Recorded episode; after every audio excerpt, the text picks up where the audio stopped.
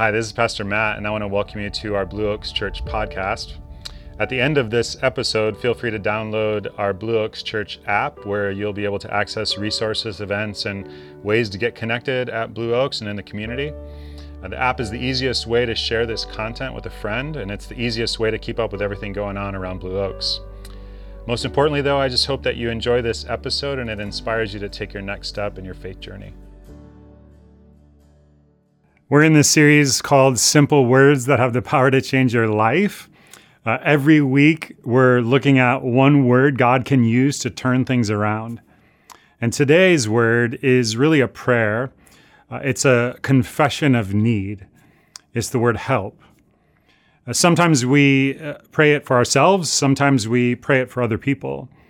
The first time I ever preached at a church where people talked back to you while you're preaching, I learned that when the sermon is going well, uh, people will say a lot of different things. Uh, if I'm preaching and it's going well, they'll say stuff like yes, or bring it, or preach it, or amen. Uh, if the sermon is not going well, you can tell because people will say, uh, help him, Jesus. you don't want to hear, help him, Jesus. I mean, I want help, but I don't want to hear that prayer because sometimes I'm in a position where I need help, but I don't really want to admit that I need help. Uh, 30 years ago, when I was in college uh, working at a camp, I was supposed to pick up the speaker for the week from uh, an airport and drive him back to the camp. And uh, he was a really important guy. He was the pastor of a very large church. Uh, it was my first time meeting him. Uh, he was British. And anytime I talk to someone who has a British accent, I feel like my IQ drops like 20 points. And so I didn't want him to think that I was dumb. Uh, I wanted him to think that I was smart. Well, the camp was like uh, 15 miles from the airport. Uh, after we had been driving for an hour, he asked, uh, I thought with a touch of condescension, uh, might we be lost? uh, now, I had to choose will I humble myself, come clean, admit I'm lost, I need help, or will I try to bluff my way out? Uh, I decided to come clean. Now, I only decided that for this sermon today. it took 30 years. I've never told him. Uh, he's dead as a doornail. I mean, he'll never know. But I just got to say, it feels really good to come clean now. Uh, it turns out there's a bunch of reasons why we often don't ask for help. Like, I don't want to look weak. I don't want to be in debt to someone for helping me. Sometimes I don't even realize I need help. Or I'm afraid if I ask someone for help, maybe they'll take over or I'll lose control. There's one gender in particular that often has a hard time asking for help. Uh, do you want to guess which one I'm referring to?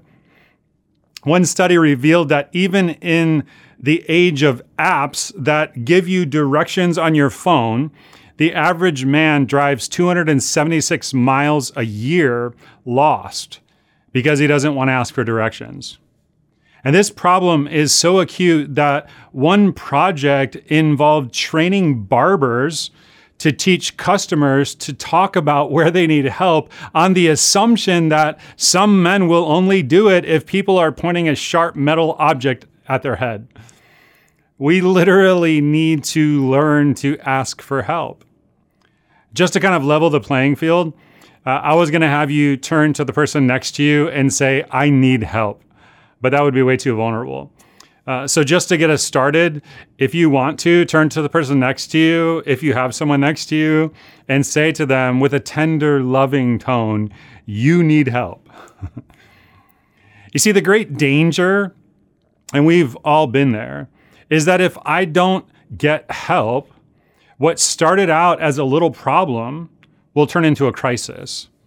What started out as going over budget ends up deep in debt and shame. What started out as unresolved conflict ends up in a tragic divorce. What started out as problem behavior that I don't know how to get help from uh, becomes an addiction. A problem with flirtation or temptation turns into an affair. A problem with procrastination turns into unemployment. Someone who has a problem with being sarcastic or negative and they never got help for it finds it turns into a life where people just don't want to be their friend. The truth is, it takes way more courage to say this one little word, help, than it does to hide and pretend and deny and act like I don't need help. Now, it turns out that the fact that we need help is one of the great clues to our identity and our spiritual condition. In the Bible, my help or my helper is actually one of the most used names for God. For example, in the book of Hebrews, he says, So we say with confidence, The Lord is my helper. I will not be afraid. Now, here's the central truth of this message and why this little word help is going to change your life if you let it. We are made to live in continual dependence on God in the context of surrender and interactive friendship. Like this relationship of, of joyful dependence, which can look like weakness, is actually life and strength. The alternative, you know, no thanks God, I'd rather live in prideful self sufficiency, well, that ends up leading to utter disaster. So we're going to look at the Bible to see this. Uh, there's a wonderful story uh, about Jesus at a wedding. Uh, it's such a beautiful picture of the kingdom of God breaking into our ordinary lives that it, it's become a favorite of artists over the centuries and writers too. It teaches us how to build our lives around continually saying help to Jesus all the time, every day. It's the second chapter of the Gospel of John. Uh, Jesus is just beginning his ministry, and here's what John writes On the third day, a wedding took place at Cana in Galilee. Jesus' mother was there, and Jesus and his disciples had also been invited to the wedding. When the wine was gone, Jesus' mother said to him, they have no more wine. Woman, why do you involve me? Jesus replied, My hour has not yet come. His mother said to the servants, Do whatever he tells you. Nearby stood six stone jars, the kind used by the Jews for ceremonial washing, each holding from 20 to 30 gallons. Jesus said to the servants, Fill the jars with water. So they filled them to the brim. And then he told them, Now draw some out and take it to the master of the banquet. They did so, and the master of the banquet tasted the water that had turned into wine. He did not realize where it had come from, though the servants who had drawn the water knew. Then he called the bridegroom aside and said, Everyone brings out the choice wine first, and then the cheaper wine after the guests have had too much to drink. But you have saved the best till now. What Jesus did here in Cana of Galilee was the first of the signs through which he revealed his glory, and his disciples believed in him. It seems like uh, every wedding that I've ever been to, something goes wrong. I mean, someone forgets a line, someone forgets the rings, uh, the flowers are the wrong color, uh, someone can't stop crying, uh, a groomsman doesn't show up. Now, at the wedding Jesus is at, the problem is they ran out of wine. And in the ancient world, this was a big deal.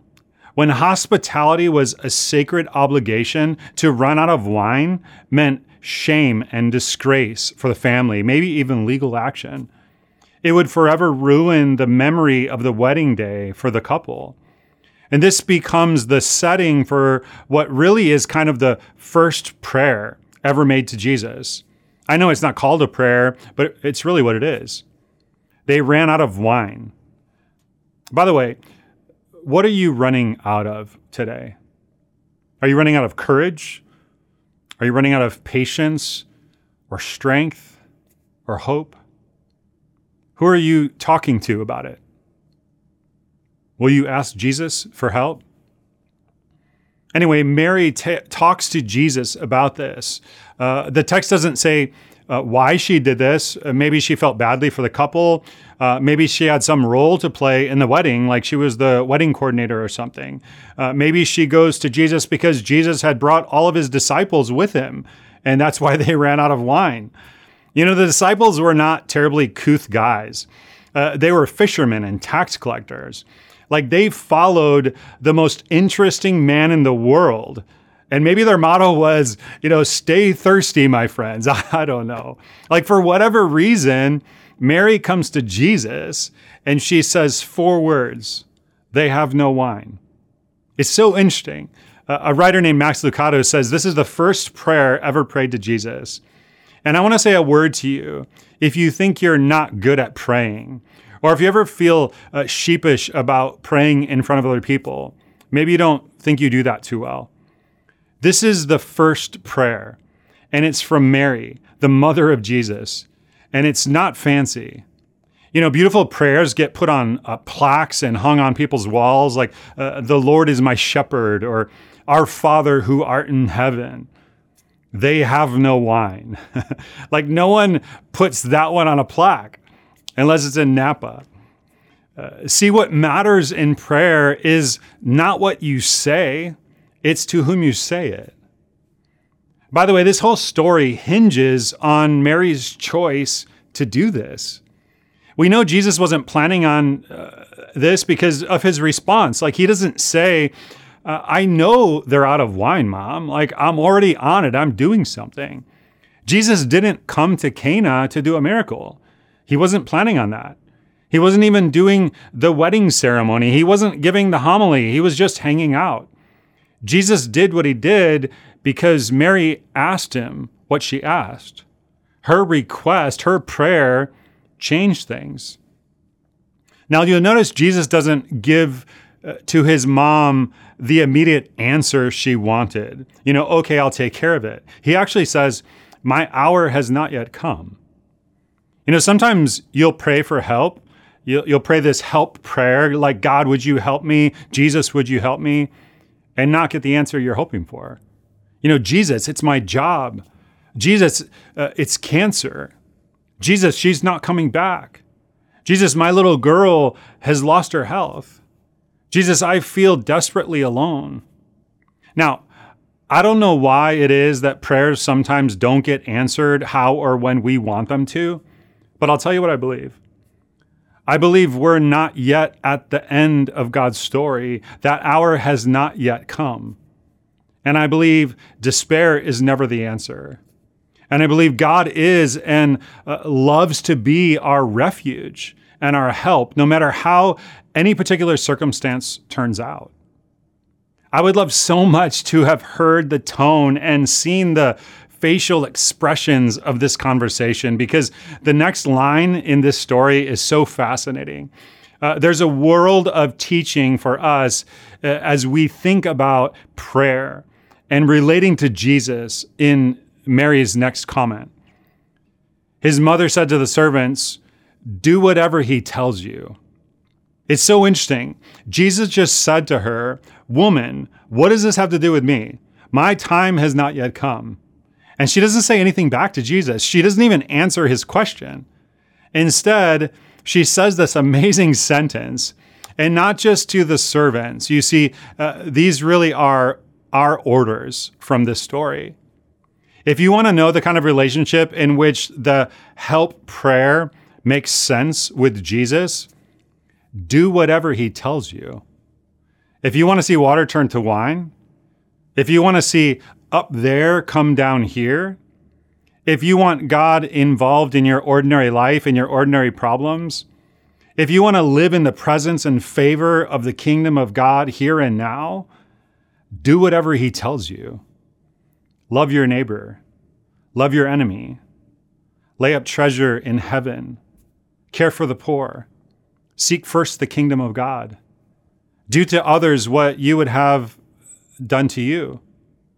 Let your light shine before others that they may uh, see your good deeds and give glory to your Father in heaven. People wonder sometimes what kind of church we are. I'll tell you, we are a do whatever he tells you kind of church. It's an amazing statement Mary makes. She doesn't understand why Jesus said what he said, why he hasn't done what she's asked him to do, but her response is do whatever he tells you. And really, that's the kind of church we are. All right, we'll look at the rest of this story in just a moment. As Matt has been teaching, I've been struck by the movement of Mary in these verses. Mary has walked with Jesus for 30 ish years now. She watched her squishy little baby born in a barn grow into a young, wild toddler. She's seen him go through those teenage years, and now here they are at a wedding. Her adult son was huddled around with his squirrely group of friends, and then the wine runs out. Runs out. So Mary makes this observation and she makes the request. And then when Jesus asks her another question, Mary exercises faith, knowing Jesus can do miraculous things, and she tells the servants to do what Jesus tells them. And then Mary waits.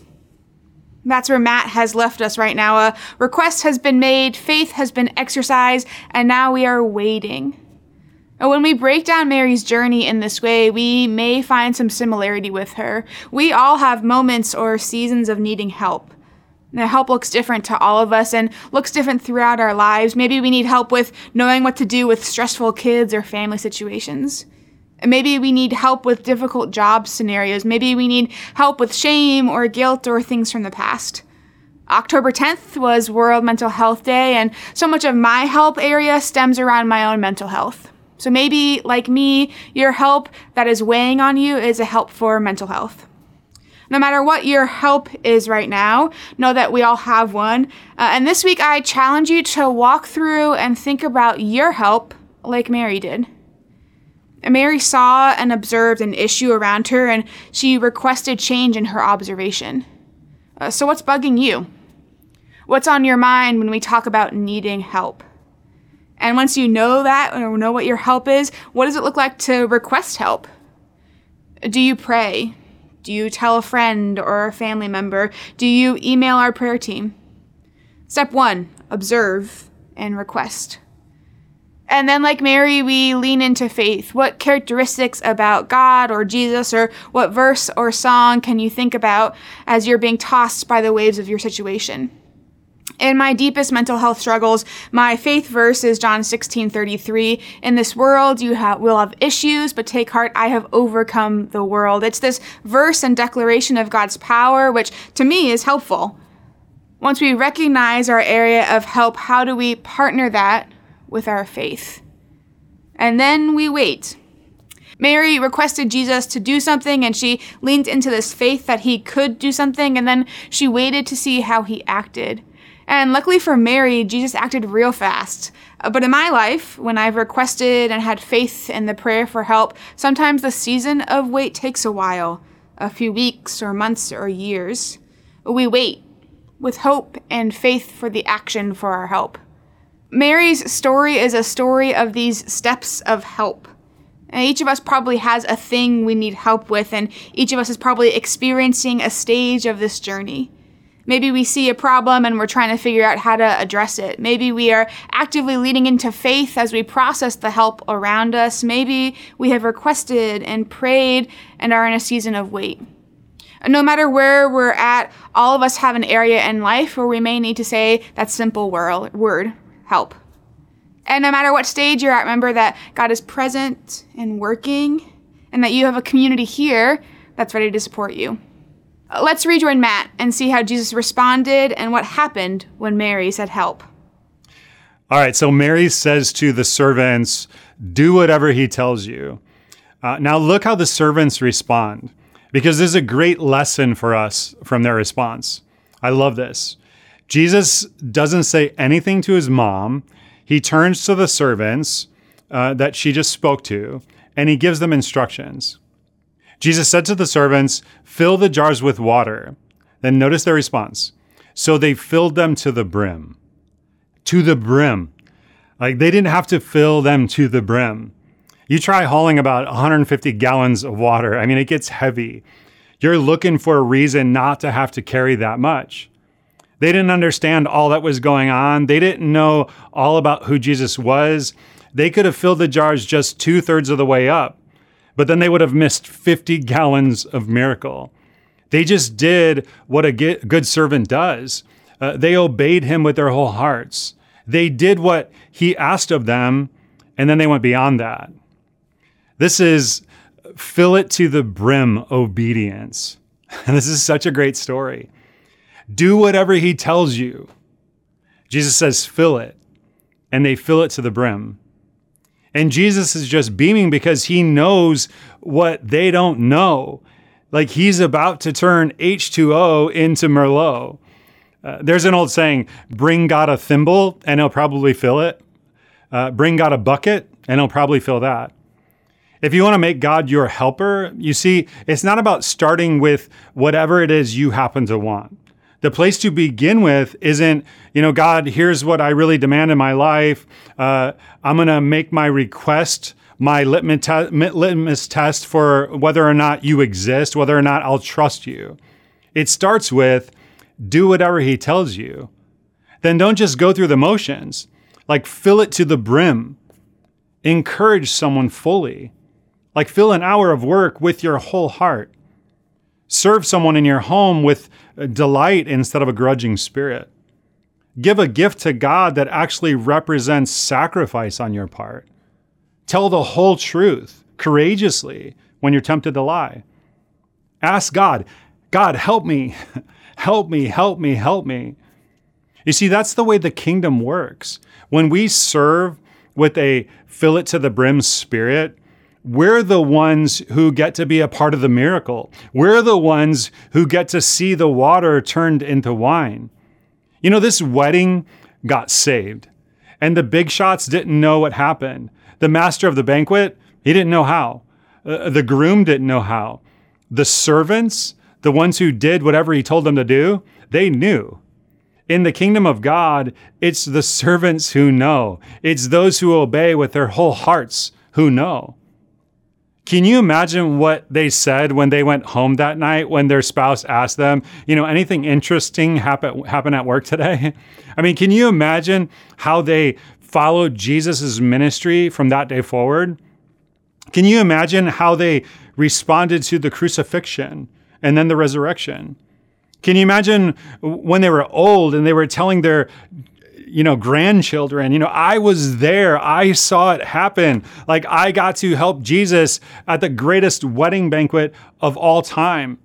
I did whatever he said. I filled it to the brim and he turned water into wine. I'll tell you what, uh, I used to think this story was kind of a frivolous miracle. Uh, you know, other things Jesus did, like miraculous things, have kind of a, a weight to them. He cleansed lepers, he gave sight to the blind, he fed 5,000. I mean, he raised the dead. I mean, those are good, respectable miracles. But becoming a heavenly Bevmo distributor for a family who already has uh, wealth enough to have servants, I mean, doesn't that seem a little superficial? Not at all. you see, here's the deal. This story tells us something about Jesus and the kingdom and why we're made to depend on God. That's why John says it's the first sign. You see, all Mary was hoping for was to avert disaster. You know, they have no wine. Jesus goes way beyond averting disaster. Jesus doesn't just make wine, he makes the this wine of extraordinary quality. You know, I don't have a cultivated palate. I don't understand much about wine. Uh, I have a friend who has a genuine wine cellar uh, I bought him a bottle of wine as a way of thanking him for something, and and then I looked at it and I noticed it had an expiration date on it. that's like that's not a sign that says this is great wine. Jesus makes the best wine anyone had ever tasted. And it's not just the quality that's remarkable in this story, it's also the quantity.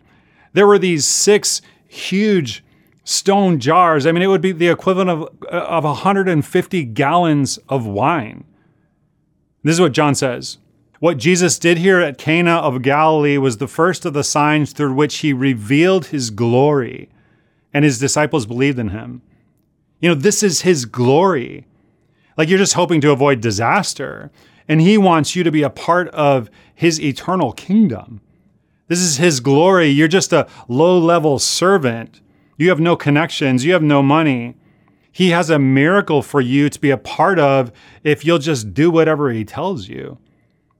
I was thinking at this party, Jesus did this miracle, and a few dozen people were able to keep on drinking. You know, in our day, millions of people have been enslaved by alcohol. It's been like hell on earth, it's ruined their lives. And yet, in the midst of it, they find God. And God does the miracle of enabling them to stop drinking. Maybe you've experienced that miracle. And God will use you to help save another person's life who has that same problem. Like whatever problem you go through, whether it's grief or addiction or anger or divorce, God will use you.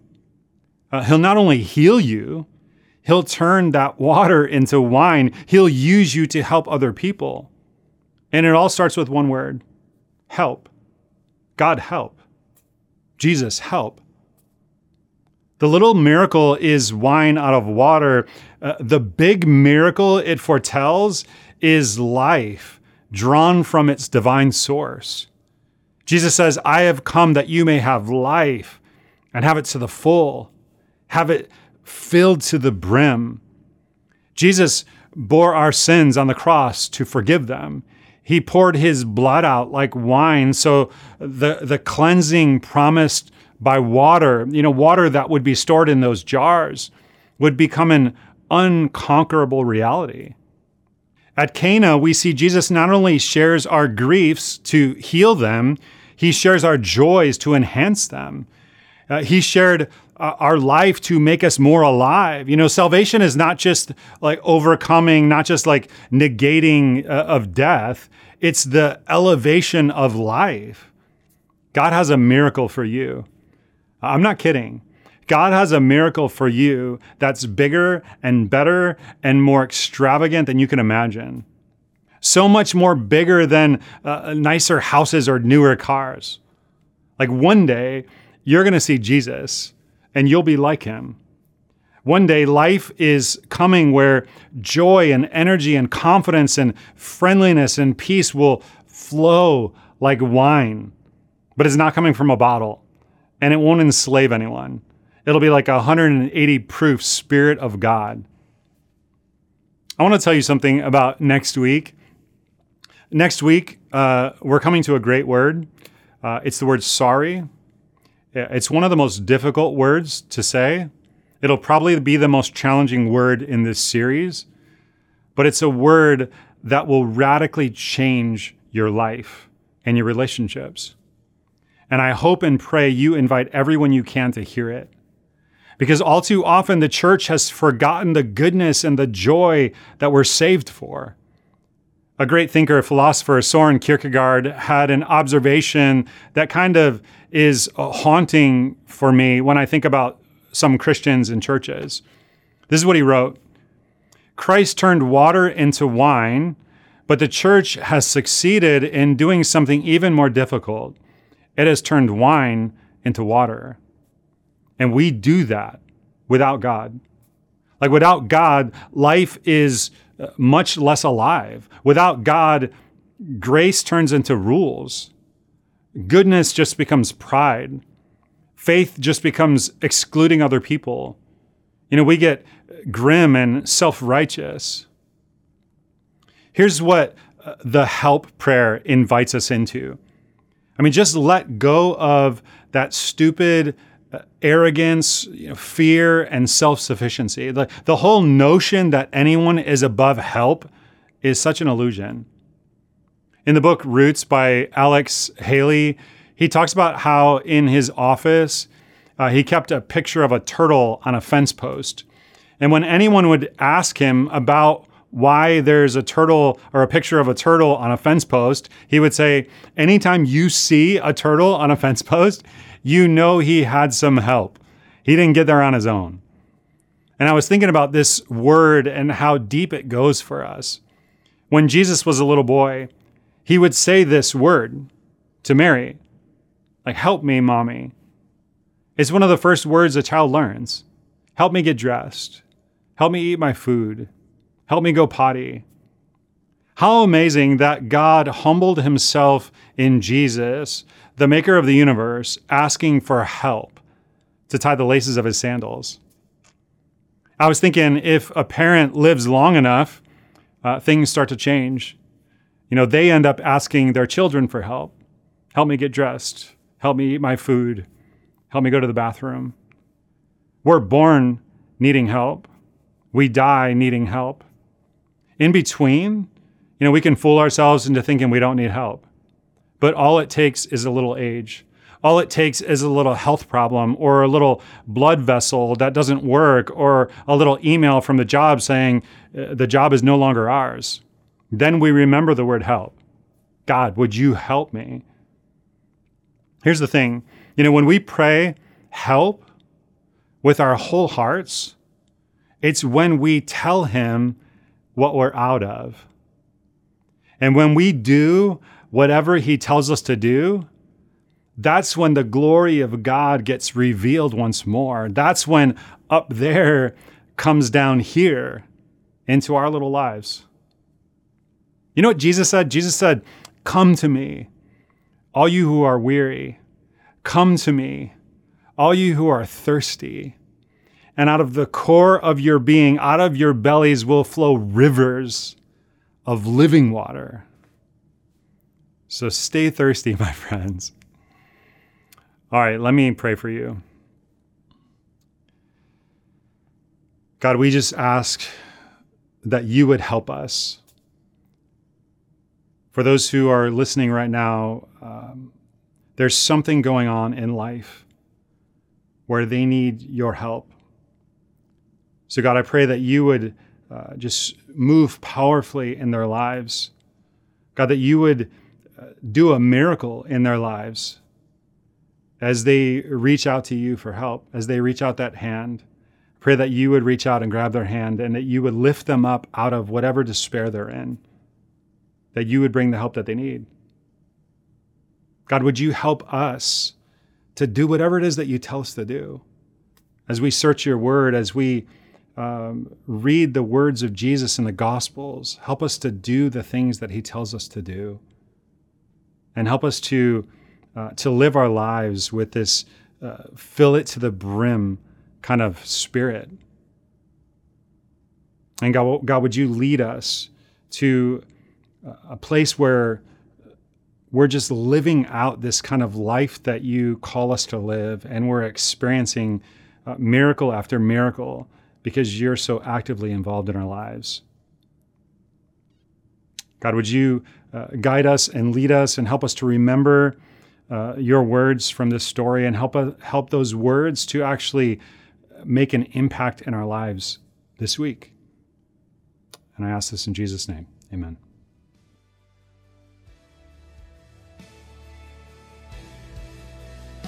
Hey, once again, thanks for listening. We hope you found something in this week's message to take away and apply to your life this week.